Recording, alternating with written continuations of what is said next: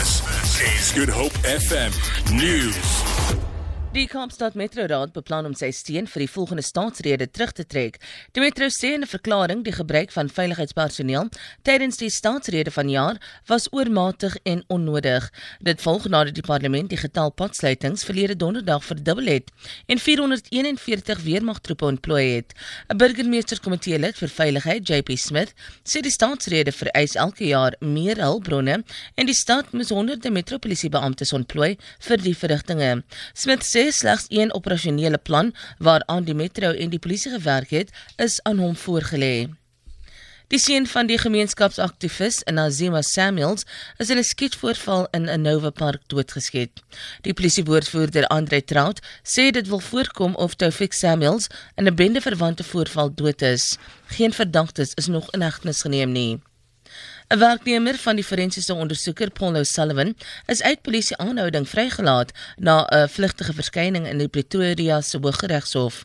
Die prokureur Sarah Jane Trent is Vrydag in hegtenis geneem. In haar beëdigde verklaring sê Trent sy is ure lank agter in 'n vangwa rondgery voordat sy na die Kameeldrif polisiekantoor geneem is. Sy is aangekla omdat sy haar na bewering as 'n oopbeampte voorgedoen het in haar ondersoek na die waarnemende nasionale polisiekommissaris Gomotso Brenda Breitenbach berig. Trent is gisterand op borgtog van R500 vrygelaat. Intussen beskuldig die hoof van die valke, Burning en Clemese, O'Sullivan daarvan dat hy met behulp van mense in die regering en die nuusmedia Suid-Afrika probeer destabiliseer. Dit volg op 'n klopjag Vrydagmiddag op O'Sullivan se huis in Sandton.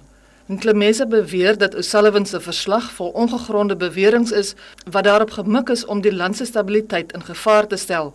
Die verslag bevat gebeure wat volgens O'Sullivan daarop dui dat die strafregstelsel gekaap is deur mense wat probeer keer dat president Jacob Zuma van korrupsie aangekla word. Brenda Breitenbach, SAK nuus, Kaapstad.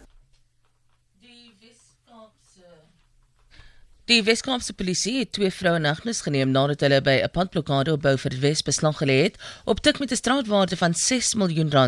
'n Woordvoerder van die polisie, André Traut, sê die dwelms is gevind nadat die polisie 'n minibus taxi afgetrek het. Traut sê die vroue was onderweg met die dwelms na dwelmhandelaars. Die verdagte sal vandag in die plaaslike landrofshof verskyn. Die jazzlegende Al Jarreau is in Los Angeles oorlede. Hy was 76. Jarreau het in sy loopbaan 7 Grammy-toekenninge losgeslaan in die jazz, pop en R&B kategorieë. Hy is oorlede kort nadat hy sy uittrede weens vermoeidheid aangekondig het. Vir Good Hope FM nuus, Alexander Rosenberg.